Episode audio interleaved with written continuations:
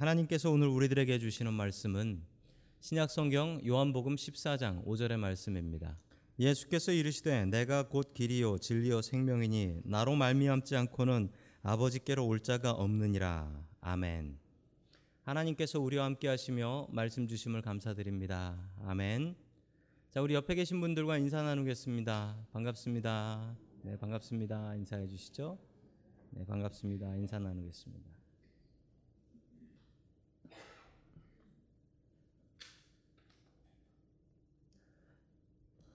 자, 우리는 10월 한 달간 아, 다섯 가지의 말씀을 보고 있습니다. 자, 종교 개혁자들이 주장했던 예, 다섯 가지 원칙, 다섯 가지 원칙.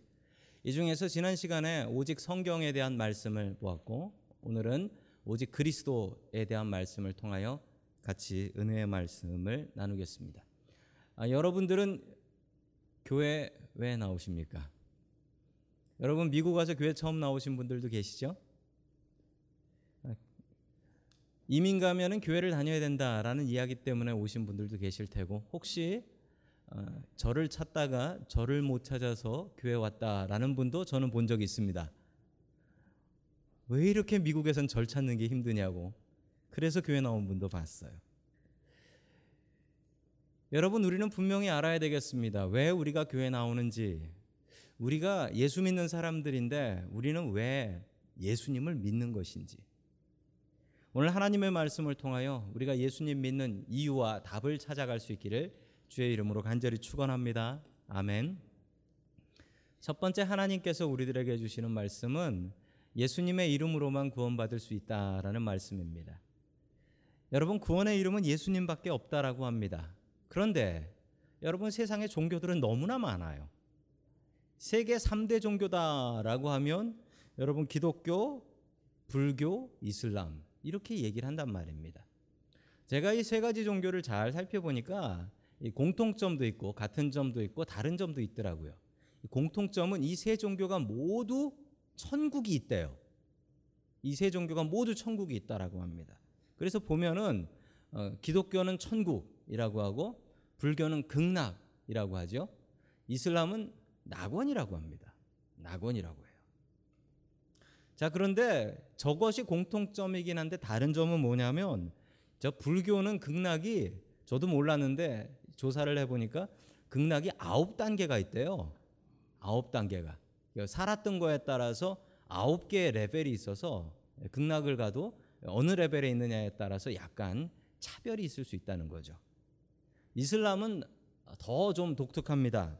이슬람은 죽고 나서 저 낙원이라는 곳에 가면 나이가 다 고정이 된대요. 나이가 fix 되는데 뭐로 고정되냐면 30살로 고정이 된대요. 왜냐하면 30살이 뭐 젊기도 하고 좀 성숙하기도 하고 그래서 30살에 고정이 된다라는 겁니다. 그리고 참 감사하게도 어, 이슬람을 믿는 교인의 자녀는 15세 아, 이하로는 아, 표를 받지 않습니다. 15세 이하는 심판 없이 바로 낙원으로 갈 수 있게 해준다고 해요. 그리고 시, 천국에서 싱글은 없답니다. 싱글은 없고 다 짝이 있는데 아, 한번 땅에서 부부는 영원히 저 낙원에 가서도 부부라는 거예요. 예. 내가 교회 나오기 잘했지라고 생각하시는 분들이 계신 것 같아요. 예, 교회엔 그런 법은 없어요. 천국에는 가족이 없다 뭐 이런 얘기 나와요. 아주 만족들을 하시네요. 순교하는 사람은 이슬람을 위해서 순교하는 심지어 저 뭐 IS에서 자살 폭탄 테러하는 사람이 순교자라고 하는데 이 순교자는 저 낙원에 가면은 아내 한 명과 더불어 그 처녀 72명을 거느리고 살 수 있다고 합니다. 그러니까 아내가 73이 되는 거죠. 네, 정말 무서운 일이 아닐 수 없습니다. 남자들은 천국인데 뭐 여자들은 천국 같아 보이지 않습니다. 종교 다원주의라는 말이 있습니다. 종교 다원주의는 뭐냐면 여러 종교가 있는데 그 종교의 뿌리는 다 같다라는 거예요. 이 사람들이 하는 얘기 God has many names 그럽니다.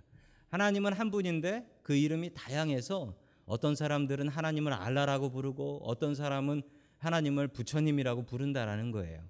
근데 끝내 천국 가 보면 그분이 그분이네? 뭐 이렇게 된다라는 생각이 이 종교 다원주의입니다.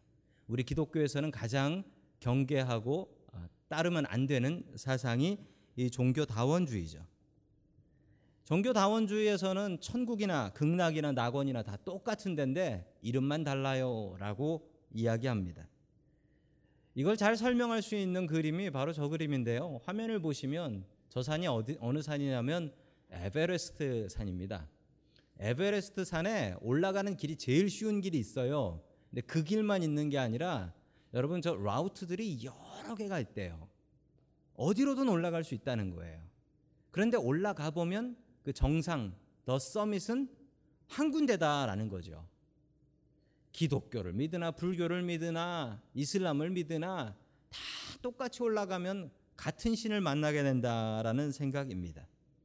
여러분 왜 이런 잘못된 생각들이 나오는가 하면 요즘 시대를 보면 알 수가 있습니다. 여러분 시대를 이렇게 구분을 합니다. 중세 시대를 pre-modern 시대다라고 하고요. 그리고 근대 시대를 모던 시대다라고 하고요. 현대 시대를 포스트 모던 시대다라고 이야기를 합니다. 그런데 여기 권위가 어디서 오느냐 이게 참 많이 다른데 중세 시대는 그냥 하나님이 최고의 권위였습니다. 하나님께서 뭐 말씀하신다 그러면 끝나는 거였어요. 근대 시대에 들어오면서 사람들이 똑똑해지기 시작했습니다. 그래서 이 권위가 어디서 오냐라고 했을 때 논리, 사람의 로직, 그리고 과학, 과학이 힘이다. 하나님은 별거 아니다. 이렇게 얘기하기 시작했지요.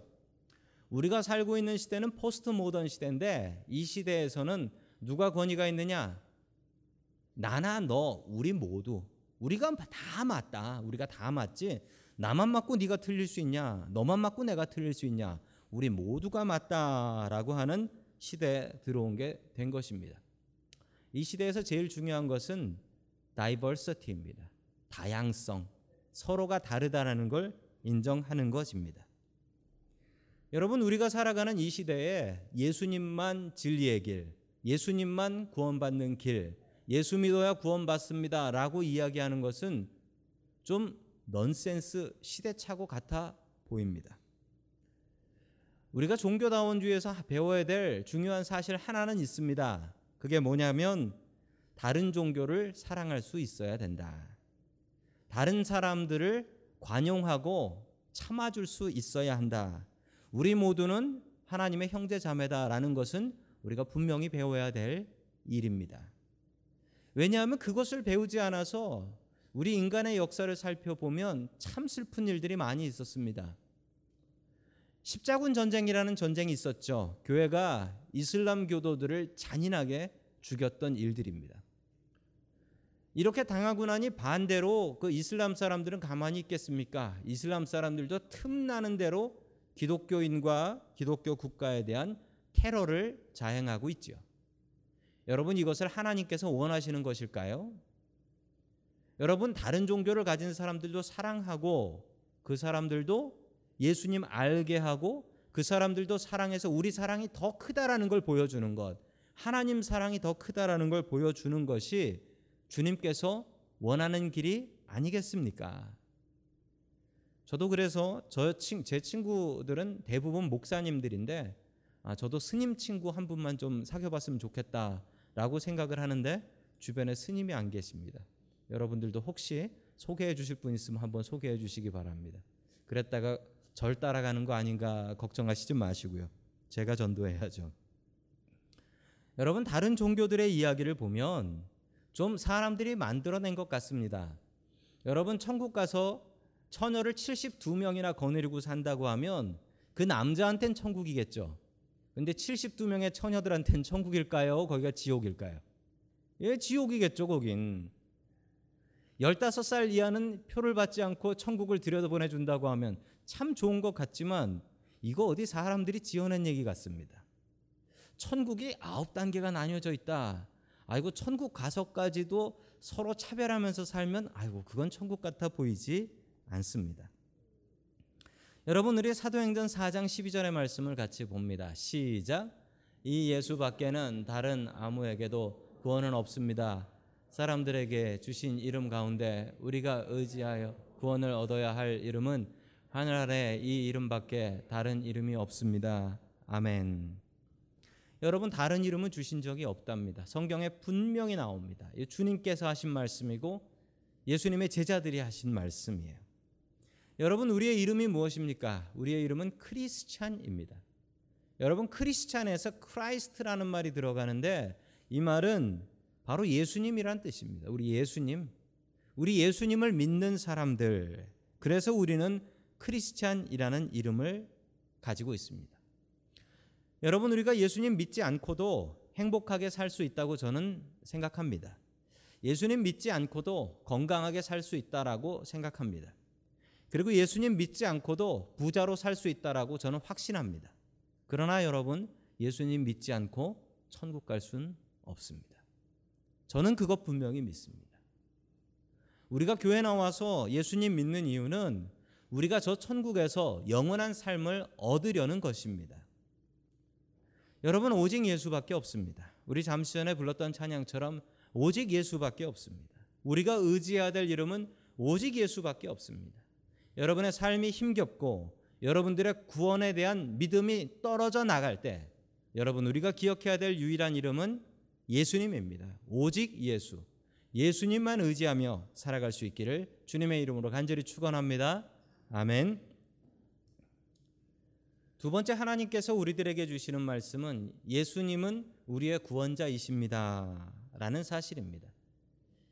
여러분 예수님은 2000년 전에 이 땅에 오셨던 어떤 남자분의 이름입니다. 여러분 그분이 왜 나의 구원자이지요?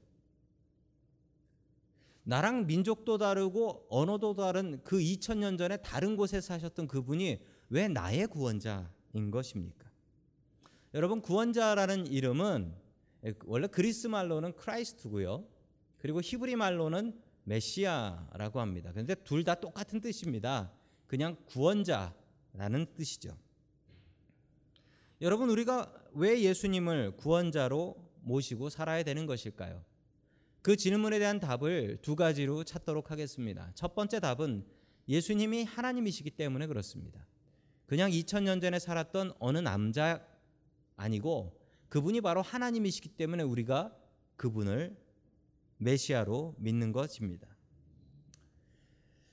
여러분 우리 하나님의 말씀 같이 보겠습니다. 마태복음 1장 23절의 말씀 같이 봅니다. 시작 보아라 동정녀가 잉태하여 아들을 낳을 것이니 그의 이름을 임마누엘이라고 할 것이다 하신 말씀을 이루려고 하신 것이다.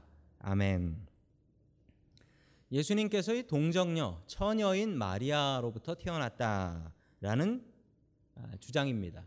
여러분 그런데 이 얘기 때문에 교회 안 나오시는 분들 있어요. 그리고 교회 다니시면서도 이 얘기 못 믿겠다라고 하는 분들 계세요. 실제로 계세요. 교회 안에서도 얘기는 안 하시면 나는 이거는 못 믿는다. 야, 어떻게 여자가 남자 없이 아이를 낳냐? 이렇게 생각하시는 분들 상당히 많습니다.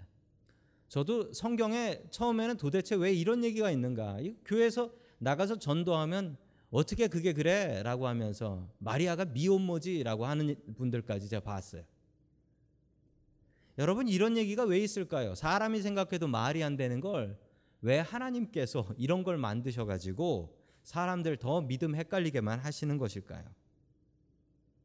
여러분 중요한 사실이 있습니다. 사람은 사람을 구원할 수가 없어요.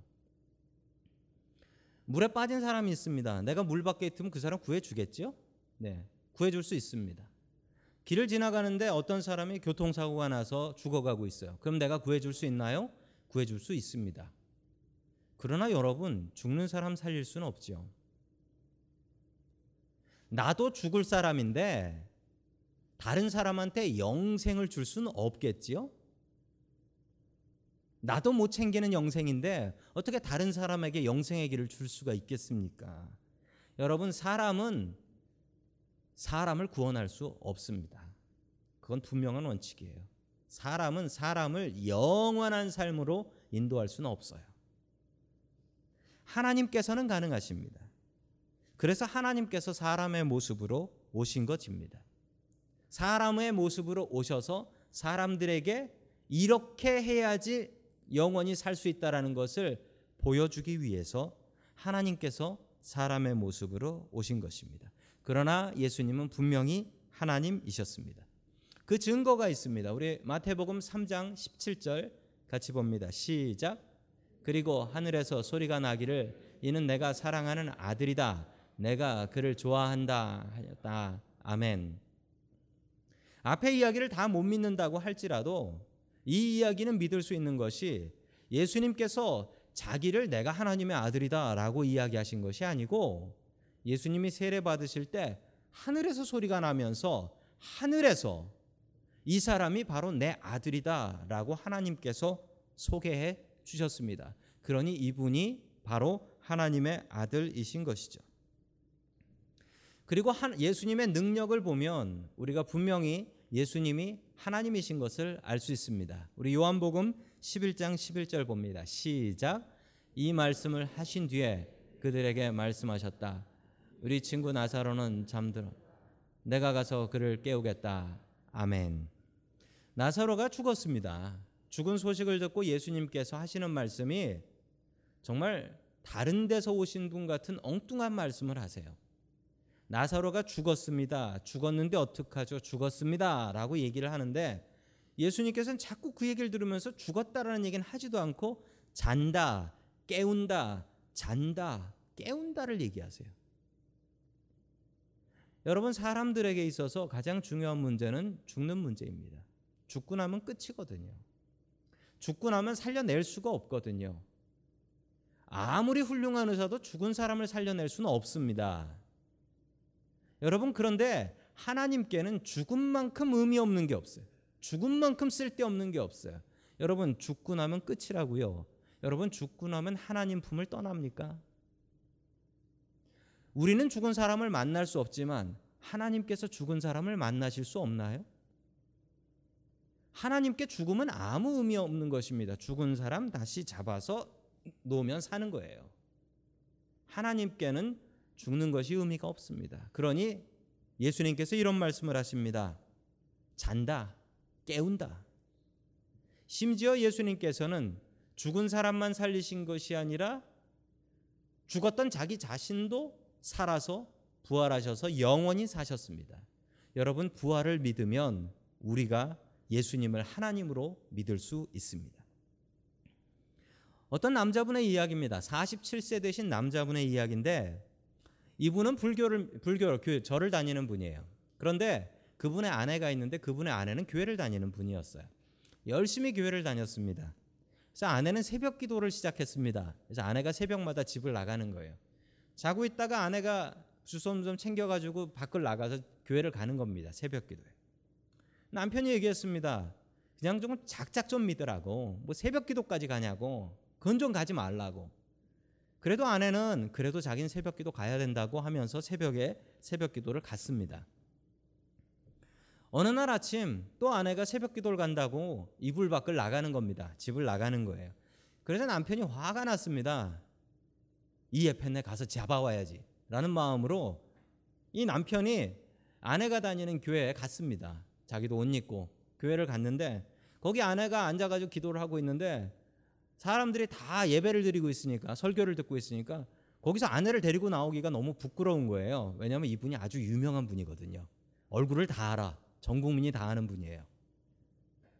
그래가지고 어쩔 수 없이 앉아가지고 아, 요거 예배가 끝나면은 아, 아내를 잡아가야지라는 마음으로 앉아서 듣는데 설교를 듣다 보니까 다 옳은 얘기만 하더래요. 그래가지고 이분이 그 설교를 듣다가 은혜를 받았습니다. 그래가지고 아내하고 교회를 다니기 시작했어요. 이분이 누구냐면 예전에 MBC 9시 뉴스 앵커를 하셔 아나운서를 하셨던 조정민 씨예요. 조정민 씨의 이야기입니다. 이분이 그때 새벽 기도를 나가 가지고 예수님 믿게 되었습니다. 이분이 가장 은혜를 받았던 말씀이 부활이라는 말씀의 은혜를 받았대요. 나는 불교를 믿었는데 불교엔 부활이라는 게 없는데. 그러면서 이분이 이렇게 얘기했습니다. 기독교가 종교였다면 나는 불교를 떠나지 않았을 겁니다. 이렇게 얘기해요. 기독교가 불교 기독교가 종교였다면 기독교는 종교가 아니라는 거예요. 다른 종교와는 다른 게 있는데 그게 바로 부활이라는 것입니다. 여러분 예수님은 하나님이십니다. 예수님의 하나님 되심을 믿고 우리가 힘겹고 어려울 때마다 하나님 되신 예수님께 기도하는 저와 여러분들 될 수 있기를 주님의 이름으로 간절히 축원합니다. 아멘. 자, 예수님께서 우리의 구원자이신 두 번째 이유는 예수님이 사람이시기 때문에 그렇습니다. 두 이야기가 서로 말이 안 되는 거 압니다. 처음에는 예수님이 하나님이라고 했다가 지금은 예수님이 사람이라고 했는데 이 두 가지가 예수님 안에 온전히 잘 믹스돼 혼합돼 있습니다. 우리 요한복음 3장 16절 말씀 같이 봅니다. 시작. 하나님이 세상을 이처럼 사랑하사 독생자를 주셨으니 이는 그를 믿는 자마다 멸망하지 않고 영생을 얻게 하려 하심이라. 아멘. 인카네이션이라는 말이 있습니다. 성육신이라는 말인데요. 이 말의 뜻은 하나님께서 사람이 되셨다라는 뜻입니다. 하나님은 육체, body, 몸이 없는 분인데 그분이 사람의 몸을 갖게 되셨다라는 이야기가 바로 성만찬 성육신이라는 어려운 말입니다. incarnation이라고 하는데요. 여러분 예수님께서 우리를 구원하시면 되는데 왜 성육신까지 하셨을까요? 하나님께서 예수님으로 예수님의 몸으로 이 땅에 오셨는데 여러분 그 태어남이 아주 별납니다. 예수님은 완전히 평균 이하였습니다. 예수님께서 선택하신 나라, 내셔널리티 국적은 바로 이스라엘이라는 나라였는데 여러분 이스라엘이라는 나라는 한 500년쯤 전에 사라져서 그때는 나라도 없었던 때였습니다. 나라가 없어요. 정말 힘든 나라죠. 게다가 가난한 목수집에서 태어나셨으니 얼마나 가난하셨으면 어렸을 때부터 목수일 하면서 사셨습니다. 게다가 태어나실 때는 얼마나 가난하셨는지 말구유에서 태어나셨다라고 합니다. 예수님께서 왜 이렇게 태어나셨을까요? 여러분, 우리가 하나님께 하나님 인간의 몸으로 좀 태어나 주십시오라고 부탁이나 했습니까? 그냥 우리만 구원해 주시면 되는데 왜 이 땅에 오셨습니까? 사람의 모습으로. 여러분, 우리를 위로하시기 위해서입니다. 우리가 힘겹고 어려울 때 우리가 예수님을 바라보면 위로를 얻을 수 있습니다. 예수님보다 더 힘겹게 사신 분이 여기에 계십니까? 여러분 예수님처럼 억울하신 분이 여기에 계십니까? 우리는 죄 짓고 살잖아요. 예수님은 죄도 없이 사랑하는 사람들에게 십자가에 못 박혀 돌아가셨으니 이보다 억울한 삶이 어디에 있겠습니까? 여러분 힘들고 어려울 때 예수님을 바라보십시오. 예수님을 바라보면 우리의 마음 속에 위로가 넘칩니다. 영국에서 있었던 일입니다. 여러분 이분이 누구냐면 에드워드 8세라는 분입니다. 아주 잘생긴 남자분이에요. 이분이 1936년에 영국의 왕이 되었습니다. 그가 왕이 되었을 때 나이가 43세였어요. 43세였는데 결혼을 안 했으니 싱글이었던 것이죠. 이분은 나는 평생 혼자 살겠다라고 얘기했던 사람이었습니다. 그런데 이분이 왕이 되고 나서 이분이 사랑하는 사람이 생겼습니다. 예, 누구냐면 심슨 부인이라는 분입니다. 이 여자분인데 심슨 부인 심상치 않지요. 왜냐하면 이분이 결혼 두 번, 이혼 두 번 하신 분이에요. 왕은 43세 싱글이고 결혼 두 번, 이혼 두 번 하신 이, 그, 이름, 이름이 심슨 부인인데 왜 심슨이겠어요? 전 남편 이름이. 이 여자분하고 결혼을 하겠다고 하니까 나라가 발칵 뒤집혀 버렸어요. 그리고 이분이 결혼을 하려면 영국 국회가 허락을 해야 되는데 영국 국회가 두 가지 이유로 허락을 안 했습니다. 뭐냐면 아, 이 여자분은 처녀가 아니고 이혼을 두 번이나 한 여자다. 안 된다. 그리고 게다가 두 번째 이유가 아주 기가 막힌데 두 번째 이유는 뭐냐면 이 여자는 미국 여자라서 안 된다는 거예요. 여러분 아시죠? 영국 사람들이 미국 사람들 좀 우습게 보는 경향이 있어요. 그런데 여러분 생각해 보세요. 영국 왕이 두 번 이혼한 미국 여자하고 결혼을 하면 나라 꼴이 뭐가 되겠습니까? 그래서 안 된다라는 거예요.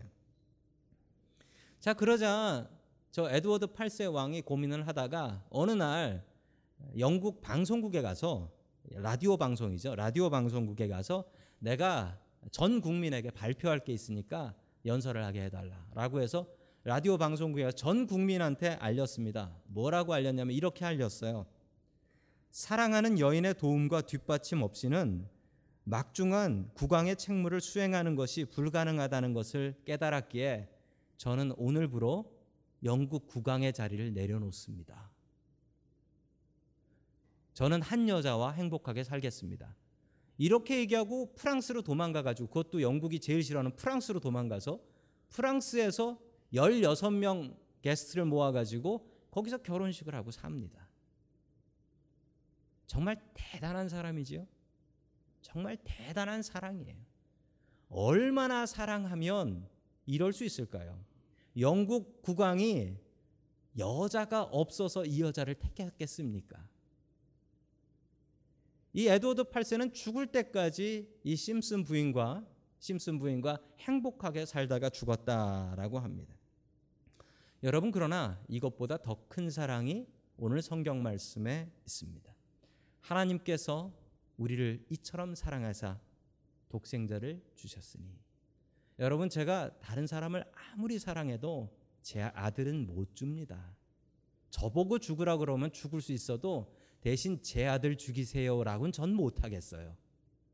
그런데 그 일을 하신 분이 계세요. 하나님이십니다. 하나님이 우리를 얼마나 사랑하시면 이 땅에 사람의 모습으로 오시고 얼마나 사랑하시면 자기 아들을 내어서 죽는 자리까지 주셨겠습니까? 그래서 우리는 예수님을 믿습니다. 오직 예수. 우리의 삶이 힘겨울 때마다 오직 예수님의 이름을 부르십시오. 우리의 믿음이 흔들릴 때마다 오직 예수님의 이름을 의지하십시오. 오직 예수 그외 다른 구원의 이름은 없습니다. 오직 예수님만 의지하며 살아가는 저와 여러분들 될 수 있기를 주님의 이름으로 간절히 축원합니다. 아멘.